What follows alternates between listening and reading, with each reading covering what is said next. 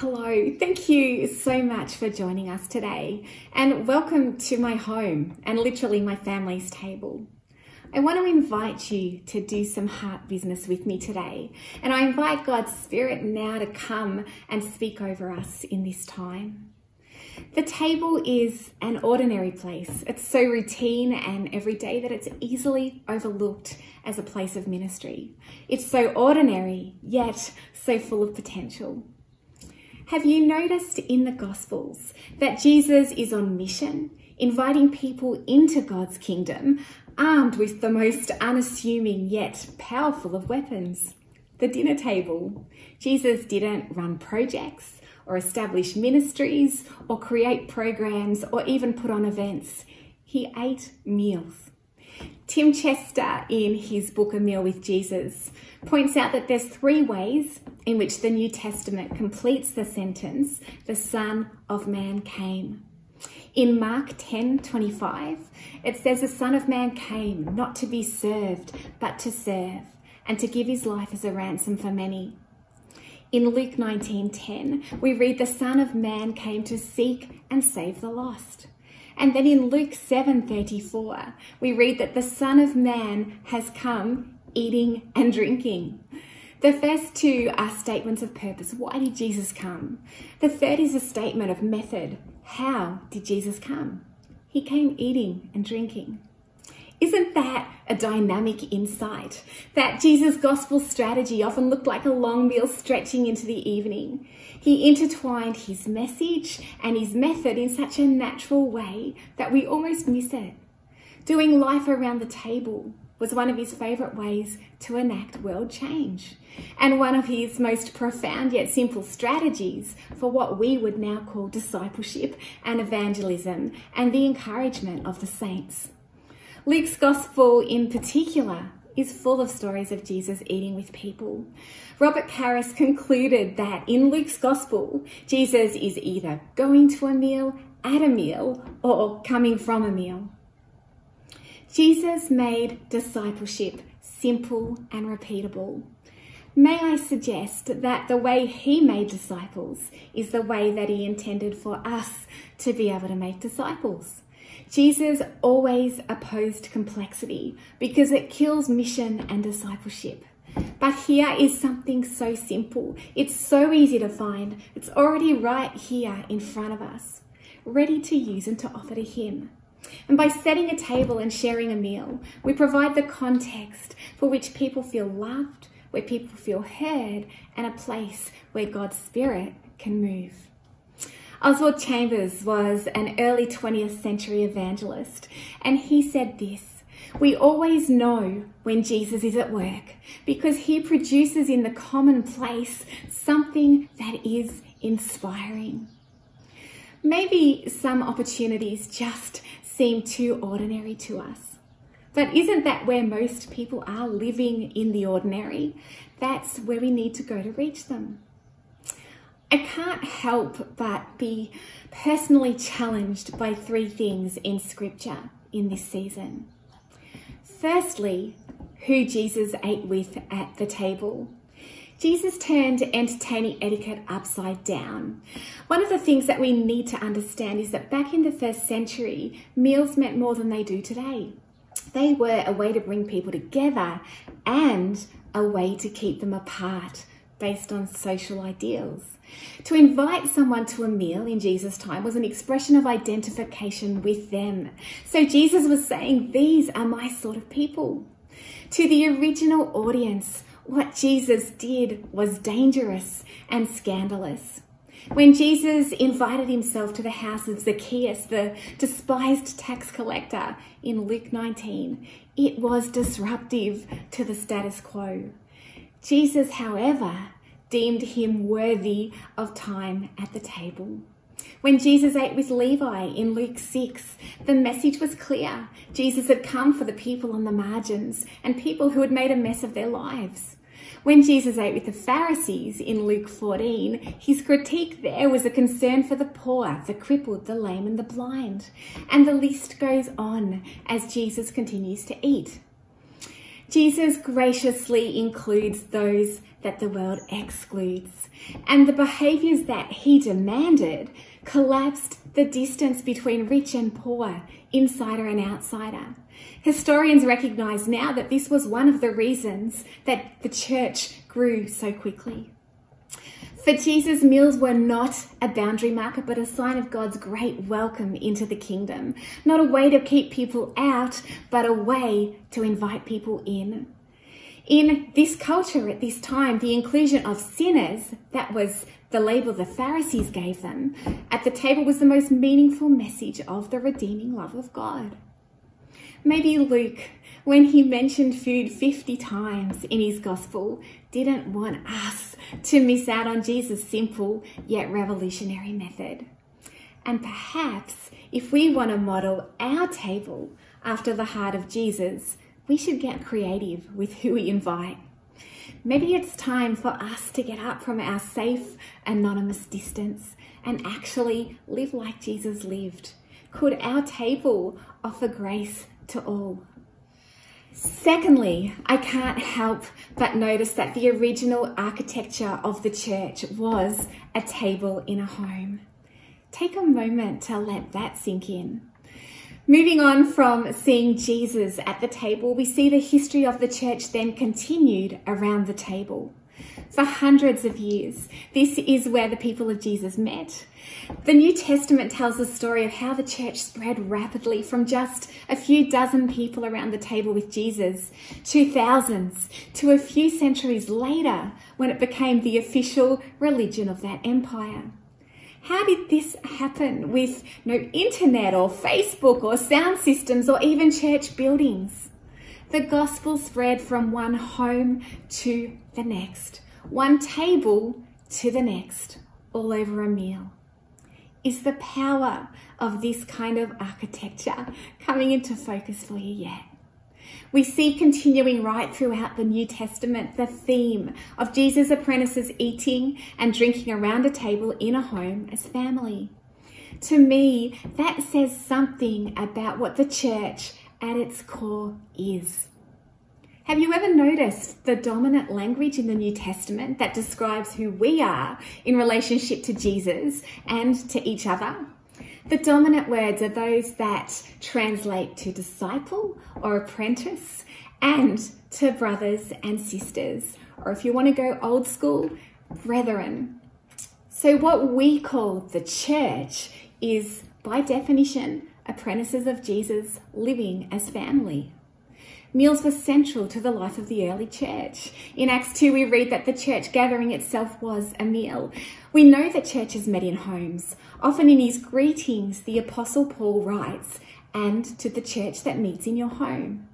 And in the New Testament, the writers highlight again and again the importance of hospitality. Pursue hospitality. Don't forget to show hospitality to strangers. Offer hospitality to each other without grumbling. And then this one, in 1 Timothy 3 and Titus 1, we see that one of the requirements to be a leader of a church or in a church is to be hospitable. There's no mention of theology degrees.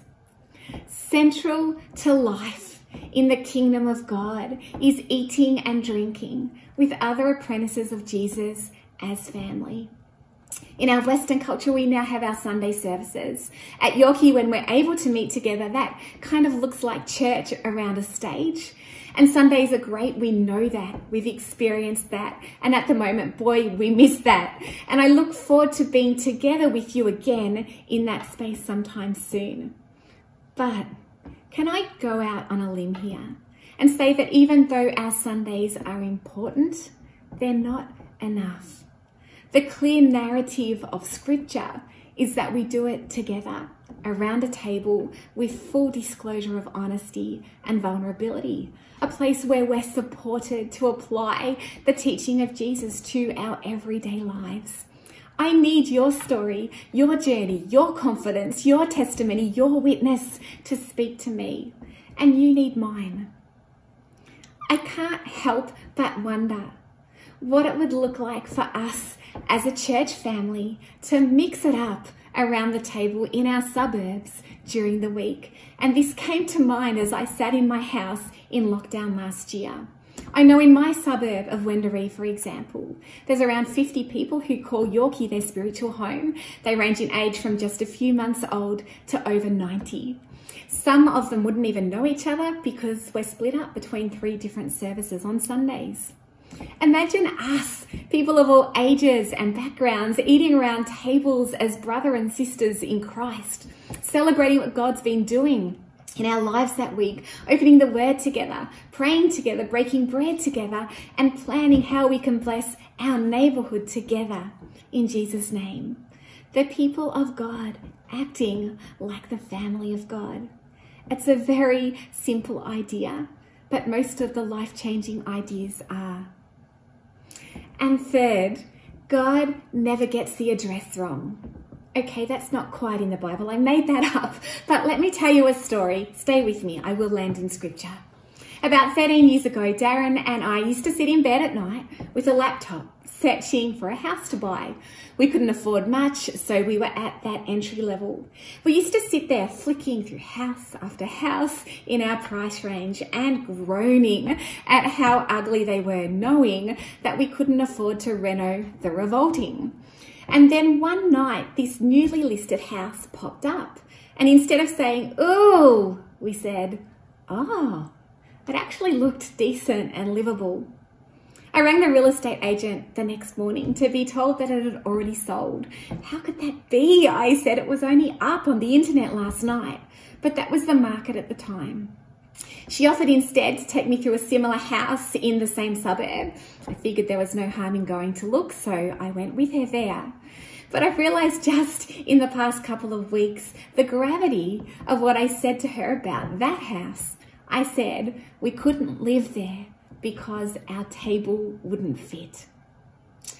As I left her that day, I said to her in kind of a blase way, the sale of that other house falls through. Could you just please let us know? She really confidently said it won't. The contracts go through tonight. I was so disappointed because I thought it was for us. So I went home and I prayed that if the house was meant to be ours, that that sale would fall through. The next evening, we got a call from the real estate agent saying, I can't believe it, the sale fell through. We were able to check uh, through a contact that we had that she was telling the truth. She was. And within two days of that call, we had looked through the house, got a building inspection, got a home loan over the phone, and purchased it. And as I sit at my table today in that very house, I can't help but remember that God clearly opened the door for us to be here. I wonder how you came to be at your home. And I also can't help but notice as I sit here and look out my window that I have neighbours. In Matthew 22, Jesus tells us that we should have a single minded devotion to two priorities to love God and to love others. Specifically mentioned is our neighbour. We usually generalize neighbor to mean anybody, and that's fine. Jesus himself used the word widely.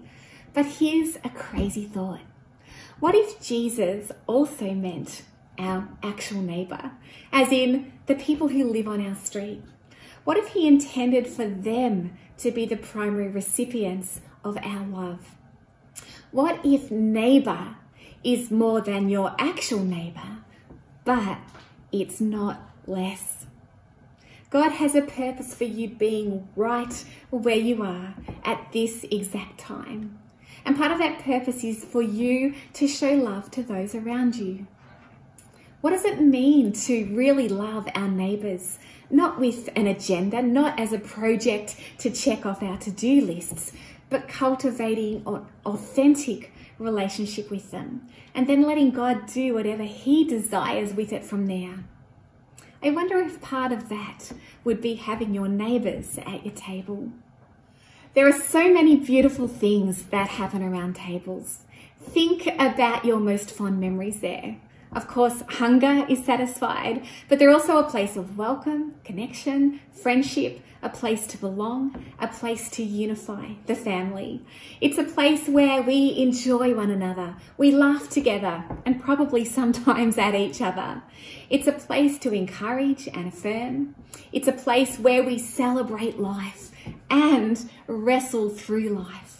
It's a safe place to land when real life happens, a place where brokenness is welcome, tears are cried, a place where as we relax around the table, the masks come down and it becomes a place of disclosure where we share our hopes and dreams, we bring our questions, we bring our frustrations and our doubts and our hurts.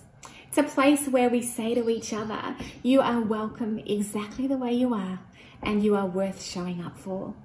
And I would even suggest it's a place where Jesus is revealed, just as he was in Emmaus on that first Easter Sunday.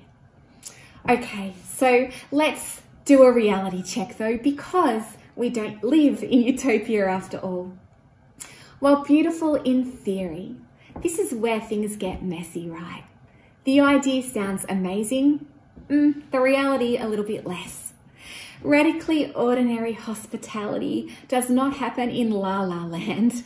It will cost you. Food costs money. It can be inconvenient. It takes time. It compels us to care more for our church family and our neighbours than our personal status in the world. It forces us to deal with diversity and difference of opinion and with difficult people with all their problems and quirks. Food might even be spilled on your carpet, and you may get left with the cleaning up. And let's be honest, loving some people is just hard. Often our desire is to give love to those who are easy to love, but that is just a cheap love, a cleaned up, less messy version of authentically loving our church family and our neighbour. Following Jesus means getting risky. Following Jesus means hanging around with people who aren't normally our kind of people. Following Jesus means crossing boundaries and cultural divides. How can we ever share his message of peace and reconciliation, forgiveness and love if our table is closed to those that Jesus welcomed? As apprentices of Jesus, we're not called to a life of comfort. We're called to a life of radical obedience. We're called to make sacrifices so that others can be served and might even be saved. And although every single one of our circumstances is unique, if you are a follower of Jesus, living a life committed to kingdom purpose intentionality should mark your life. I believe so strongly that this is a strategic period in the life of the church where there is real opportunity for us to discern a new way forward.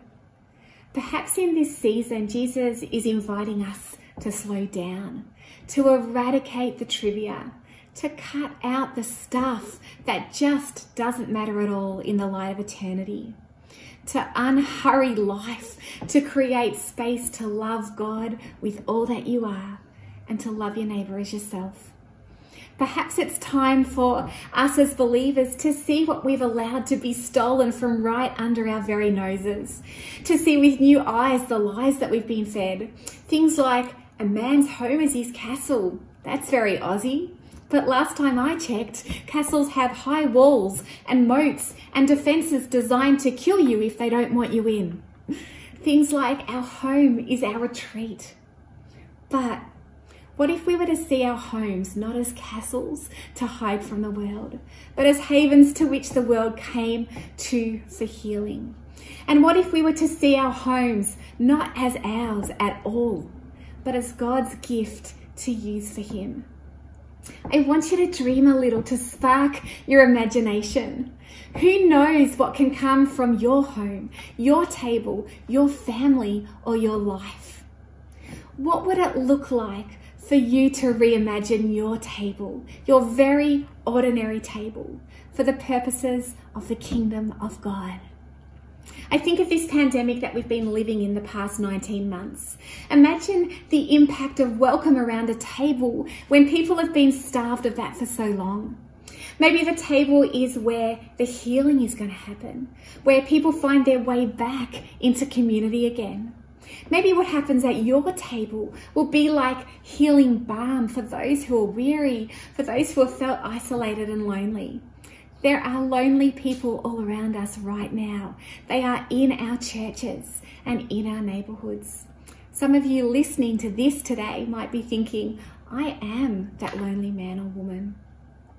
One of the great gifts we can offer a broken world as apprentices of Jesus is our table, where knees can tuck in under the safety of our welcome. You can start today, even in a COVID world, even when we're currently not allowed to have visitors to our homes. Can I just point out here that Jesus, the one who embodied the ultimate lifestyle of hospitality, never owned a home, yet he walked the road of welcome and he offered the gift of invitation wherever, whenever, and with whomever he came into contact. He created a, a, safe place of belonging. He made room for the other. He invited and he gathered. He was the embodiment of all things truly home, all without a permanent address. So I'm confident that there are things that we can do right now. If you're not sure what, you could just ask God for an opportunity and then keep your eyes peeled. You could use this time to prepare your heart. Use your table as a place for your own discipleship and that of your family. Make sure you're opening your Bible there, praying there, inviting God into your, ordinary and everyday moments there. Prayer walk your street and ask Jesus for his eyes for your neighbours. You might be surprised at what you then see. Do the neighbourhood exercise from this book, The Art of Neighbouring. It's brilliant, and I've included it in our study notes this week so you can find it there. The point of this exercise is not guilt or shame at all, it's to move you, to inspire you towards neighbour love. Look at your table. Yep, do it right now. How many seats are around it? In a few weeks' time, we should be back to being allowed to have up to 10 people in our homes. Who will you invite to sit in those seats? If your house is a mess right now and you're going to use that as an excuse in the future to not have people at your table, then use this time to clean it up. If you can't cook and you'll use that as an excuse, use this time to Google some simple recipes and try them. It's not that hard. Can I be really honest with you? I need to tell you how I came to be sharing this message today. With Tim out of action, we needed to plan and decide who was going to preach this series. Anthony sent out an outline, asked us to look at it and to see if anything stood out to us. This topic stood out to me. However, when we met on Zoom, Millie said, I'm so excited about that table one. And I sat there thinking, oh, phew, it's not me. But then she added, but I've got three assignments due that week, so I can't do it. My heart sank. I said nothing.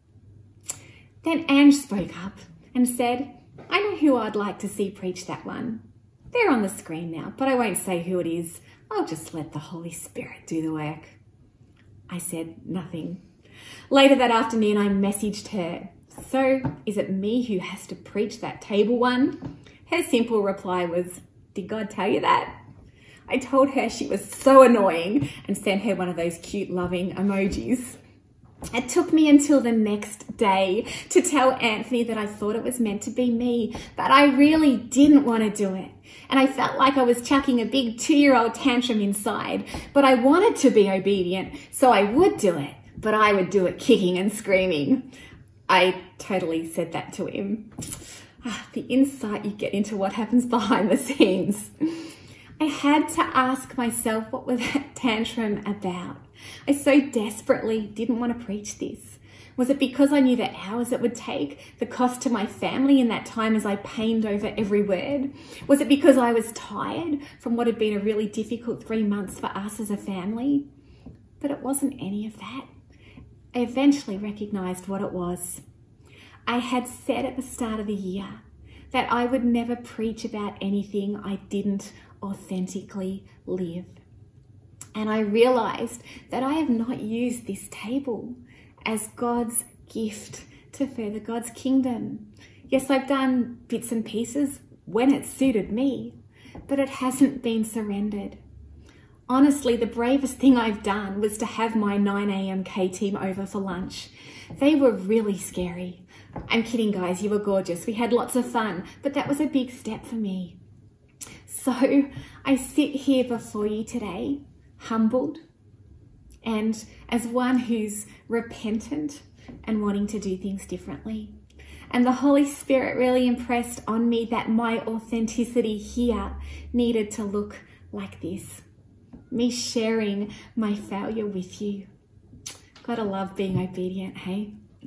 But in these months of COVID, I found myself incredibly challenged. I feel like I've been wrecked by the Holy Spirit in the best of ways. And I feel that God has awakened my heart to the potential of this table. So there's no guilt, no shame. I choose to leave the past behind and focus on being intentional with my next steps. I lean in to a perspective shift that will define my future choices and I encourage you to do the same. It begins with simple, steadfast steps of surrender. And often the small steps repeated over time hold the most significance. You're going to eat anyway, so why don't you do it with others? Just take what you're already doing and repurpose it for the kingdom of God. You can do this. It's not just for outgoing personalities or good conversationalists. There's nothing you must do or change before you begin. Don't be sidelined by fear. Fear that you won't measure up. Fear that you don't have enough. Fear that people will hurt you or consume your time or negatively influence your children. Don't allow the delight of welcoming others disintegrate because of lies swirling in your head. Pursue it with the knowledge that Christ is enough. And a side note for parents, of course, you need to be wise with who is in your house, but your home is also your kids' learning lab. The children under your roof right now represent the thought leaders of the future. We are training and discipling a new generation of world changers. They need to see what it means to be the hands and feet of Jesus in our own home. It's all part of Deuteronomy 6 parenting. And as we welcome others, our kids will be learning tangible skills that allow hospitality to become a natural outflow of their lives, regardless of their gifting or their personalities. All you need is a table, doesn't even have to be yours. Go out if you need to. And then just welcome. Be attentive to the person in front of you. Express love in a tangible way through your conversation. Have no ulterior motives, no agenda. Just be who you are. You love Jesus, you follow Jesus, that is who you are. You are the someone that God wants to use to impact this generation now. So be present to the God in you and watch what He does over time. As we finish up our time together, I want to share communion with you. A couple of years ago, I had an experience I hope I'll never forget. It was our communion time and our 6 p.m. service over at Yorkie. And as I closed my eyes, I saw a vision that doesn't happen for me very often. But Jesus was sitting on the edge of the stage behind a little table with the communion emblems in front of it. He looked really relaxed. His legs were crossed. He had a smile on his face. And then he held out his nail scarred hands to me and said in a delighted tone, I did this for you. And then I looked into his eyes they were kind and gentle and strong. And then he beckoned me to come and sit with him at the table. And in that moment, even though in reality I was surrounded by my church family, it felt like he and I were the only two people in the room that night. It took my breath away and the tears then flowed. This table is for everyone. There's no one unwelcome here. And just like that vision I saw that night, Jesus looks at you and says, I did this for you. What a privilege to come to this table, a place where we can say, We are so grateful, Jesus, for your grace, your mercy, your kindness, your goodness, your redemption. Thank you for your body broken and your blood shed. And thank you for your welcome of me. Would you take these next few moments to take communion?